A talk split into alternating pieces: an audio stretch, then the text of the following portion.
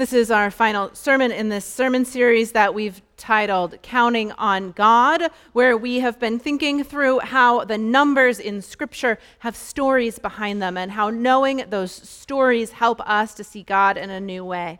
And so we've covered 1 and 3, 5, 7, 12, and 40, and today we think about the number 50. The number 50, I was interested to learn, was is connected historically to the number 7 those two numbers seem a bit of an odd couple, mismatched and unrelated, but some funky math gets us to a meaningful connection. So stay with me while I give a little introduction to this scripture passage. God tells us to rest on the seventh day and to make holy the Sabbath. And so, this ancient rhythm of Sabbath of the Lord's day set God's people apart and reminded God's people that there were days in the not so distant past when Pharaoh would not let them rest, right? The Bible nudges us to remember that in these days when you can seek the gift of rest, do so.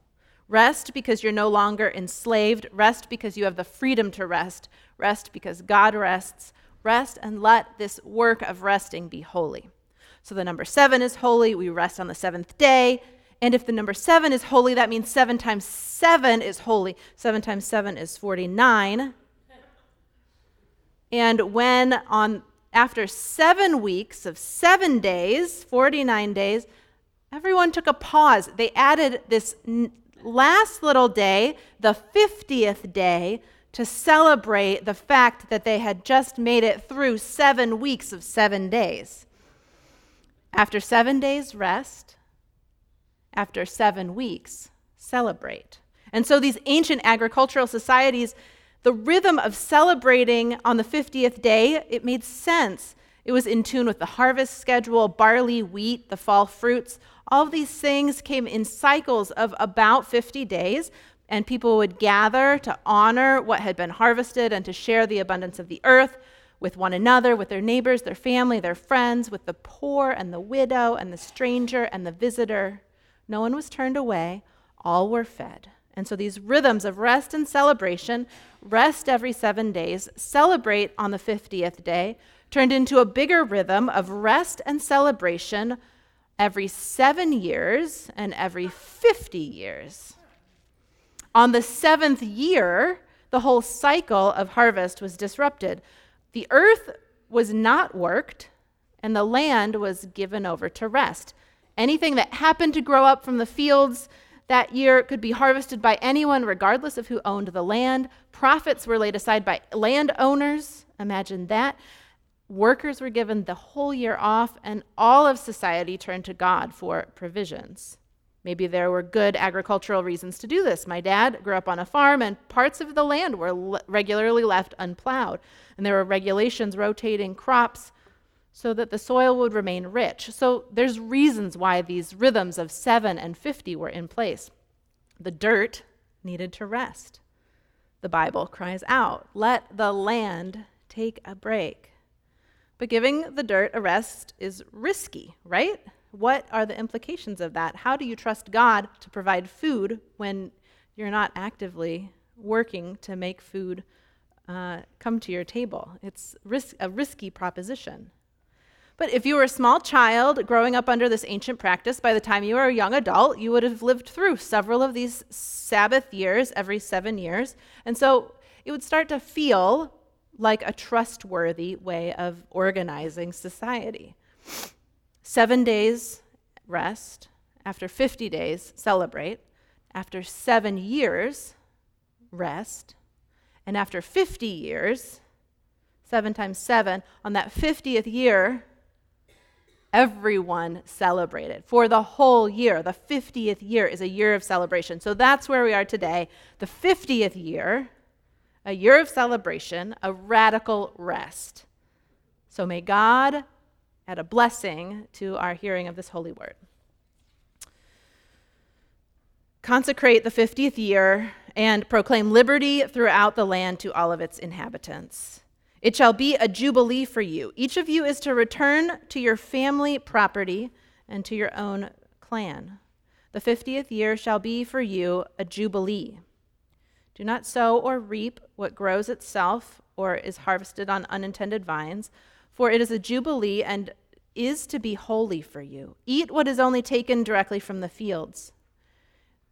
In this year of Jubilee, everyone is to return to their own property. If you sell land to any of your own people or buy land from them, do not take advantage of each other. You are to buy from your own people on the basis of the number of years since the last Jubilee, and they are to sell to you on the basis of the number of years left for harvesting crops. When the years are many, you are to increase the price, and when the years are few, that you are to decrease the price because this is what is really being sold to you the number of crops, the number of harvests. Do not take advantage of each other, but fear your God. I am the Lord your God. May God add a blessing to this holy word. Holy God, gather us in and make yourself known here in this place. And may the words of my mouth and the meditations of all of our hearts be holy and acceptable to you, our rock and our redeemer. Amen. If you know me well, then you know that I love books. My husband and I have been on a thousand dates to bookstores around the country. A perfect afternoon is unencumbered time at the library, unencumbered time at the library, occasionally checking in with each other about what we've found or what we're looking for. Our son knows how to stack books just as well as he knows how to stack blocks. And the two new bookshelves in my office are a symbol of possibility, of the fruits of long hours spent reading and studying and seeking after just the right way to say something about the mystery of God. When I was in seminary, my very first job was at the library. I loved those early mornings, shelving books, arranging them, sneaking a peek into what might be inside, and staying attentive to the categories, the numbering systems, the well ordered places where you could find new research or old poetry that was hiding in plain sight. So, when I rounded the bend towards seminary, I had accumulated a, towards the end of seminary, I was finishing up everything. I had a not so little stack of books still in my apartment. And in the rush to finish those senior projects and finish ordination exams and put out job applications, book by book, I assembled a not so little set of library finds. So, when all was said and done, I owed something to the tune of $175. And I was a seminary student. This was not a debt that you could just shake off. Piecing together life in seminary, I was able to pay the bills and tuition and groceries and make my way to the pub with friends every once in a while, but I was by no means flush with cash. And maybe this was true at your university too. I had to pay all of my library fines before I could be approved to graduate. It was the library's way of telling all of us that they had power. They meant business. They had a way to hold up your diploma. So, needless to say, I was working on a plan, really, to pay this bill when the surprise announcement came. The seminary library in Hyde Park was celebrating 50 years right there in that place. And for their 50 year celebration, they declared it a Jubilee year. All debts were forgiven, all library fines were canceled, no one owed anything. Everything was forgiven. We were free of financial obligation. Accounts were back to zero. I was shocked and I was grateful. And I was no longer considered delinquent in this place that I loved. And I could graduate their 50 year celebration, their Jubilee year, restored my relationship with the library. Still had to go and drag that stack of books back to the library before graduation, but the financial shift in my connection to the library felt like a renewal of relationship, a freedom, really, a gift. So it begs the question what would a Jubilee year look like here? We were to walk outside our sanctuary door today and declare this the Jubilee year, I wonder what it would look like. Maybe we would quit uh, mowing the grass. We would no longer trim the bushes. We would not buy mums for the planters for fall, but instead we would let grow what grows. Whatever comes up from the ground, it would be the thing that grows there. The gardeners and the caretakers of the land would have the year off. If we were to declare a Jubilee year, the building would rest, the neighborhood would rest, maybe even the schools would rest. The busyness would slow. No one would be overworked. Everyone would return to their families in whatever meaning way, meaningful way that's possible. No one would need to go on a business trip. No one would need to cross the country for a soccer game. No one would feel a sense of urgency to get things done that are typically on the to do list. Everyone would have what they need. Everything would be based on trust. No one would owe anyone anything, and everyone would take care of one another. The debts long held would be forgiven. Financial obligations would fall away. Generosity would emerge in unexpected and delightful ways. The gardens, the fields, the vineyards would produce whatever harvest naturally came up next spring without human intervention. The onions, tomatoes, and squash would spill over the sides of our well maintained garden boundaries. But no one would tend to the garden. No one would get up on a tractor and bring in the grain or the corn or the produce. Those who were hungry would have food to eat. But the details. What about the details? How would this work? How would there be enough? How would what's out in the field today get here to Kenilworth? Who would transport the food? Who would help with the planning? If everyone was taking a Jubilee year, a year of celebration, who would manage the spreadsheet? Who would drive the semi? Who would load the produce? How would the food get from farm to table? How would this all work? It's very easy to get overloaded with the impossibility of Jubilee before we even get started. It all seems so absurd and impractical. But Walter Brueggemann, an Old Testament scholar, who knows the details of this text inside and out, says that it's more important to imagine Jubilee than to design it. If we cannot imagine it, then we end up designing nothing anyway. If we never take the time to imagine Jubilee, a celebration of rest, a celebration of renewal, a pausing, a forgiveness, a restoration, then we deny the powerful possibility of the God of Jubilee ever being with us before we've even started. Walter Brueggemann says imagination must come first theological imagination, prophetic imagination, jubilee imagination. This has to happen first in order for us to trust in the God of the Jubilee. Then, in our imagining, we can open ourselves to the possibilities beyond what is currently happening, beyond the status quo, beyond the ways the world works today. My seminary library, however many years later, still does not collect library fines. I was surprised to find out. Something from that Jubilee stuck, something hung on, something in Jubilee transformed them. And that wasn't part of the original design. The Jubilee was just that a Jubilee year, that 50th year of celebration rooted in the biblical stories.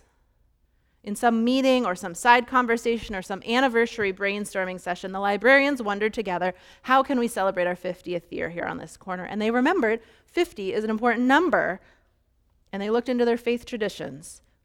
Every 50 years, the ancient people of God celebrated with a jubilee. All rested, all was forgiven, all was restored. And then they imagined what could be forgiven, what might be restored in such forgiveness. And in imagining, God nudged them toward a plan. A seed was planted and an idea emerged. What if, what if, they asked, right? This what if. What if we forgave all the debts? What if just this year, celebrating 50 years, we let go of all the library fines? They weren't thinking of me and my $175. They were just wondering what if we were to celebrate with this biblical understanding of the world. Now, there, I, there had to have been red tape, right? You know how, how institutions are. There were committee meetings and executive sessions and objections and spreadsheets and worries over financial implications. And yet, somehow, that imagination continued. What if we really did this? What if we did have a Jubilee year? From the imagining, something became possible. And I, I, think that's true for all of us in our own lives and collectively. I sense this, this thing that Kenilworth Union Church is in this similar time of imagining. We spent the last year celebrating 125 years of ministry on this corner, and it produced some of those same kind of questions. What if we open ourselves up to what God is calling us to do together? Our preschool is doing the same thing. This year they celebrate 25 years. And there's something beautiful about that, right? We have preschool families, our, our first class of preschool students are 29 years old. They are now getting married here in this church. They're bringing their babies here to be baptized. There's some gift in that, that God is calling us to celebrate in a particular way this 25 years. These little, and ask questions. What, what is it that, what if, what is God calling us to in this place? These little rhythms of celebration allow us to be imaginative in new ways. Reflection and celebration go hand in hand. Every seven days we rest, and every 50 days we celebrate. Every seven years we rest, and every 50 years we celebrate. Where are you in this cycle of rest and celebration? Rest and celebration. What part of the Jubilee does your body ache for? For rest or trust or freedom or forgiveness or financial renewal or a return home or a celebration or an honoring of the earth and what grows there? What part of Jubilee do the least and the lost among you long for? What part of Jubilee do the most vulnerable long for? rest and trust and freedom and forgiveness and financial renewal and a return home and a celebration? Have you given yourself permission to imagine, to dream beyond what to, today might seem impossible, to look into the absurdity of this jubilee and to allow your mind to explore further into the what if? One person said that Jubilee means setting aside time for not acting, setting aside time for stillness, setting aside time for quiet, setting aside time to hold sacred, to stop, to savor. Can you imagine it? May it be so, O God, our God of the Jubilee. Let us rest in that as we take a moment of silence.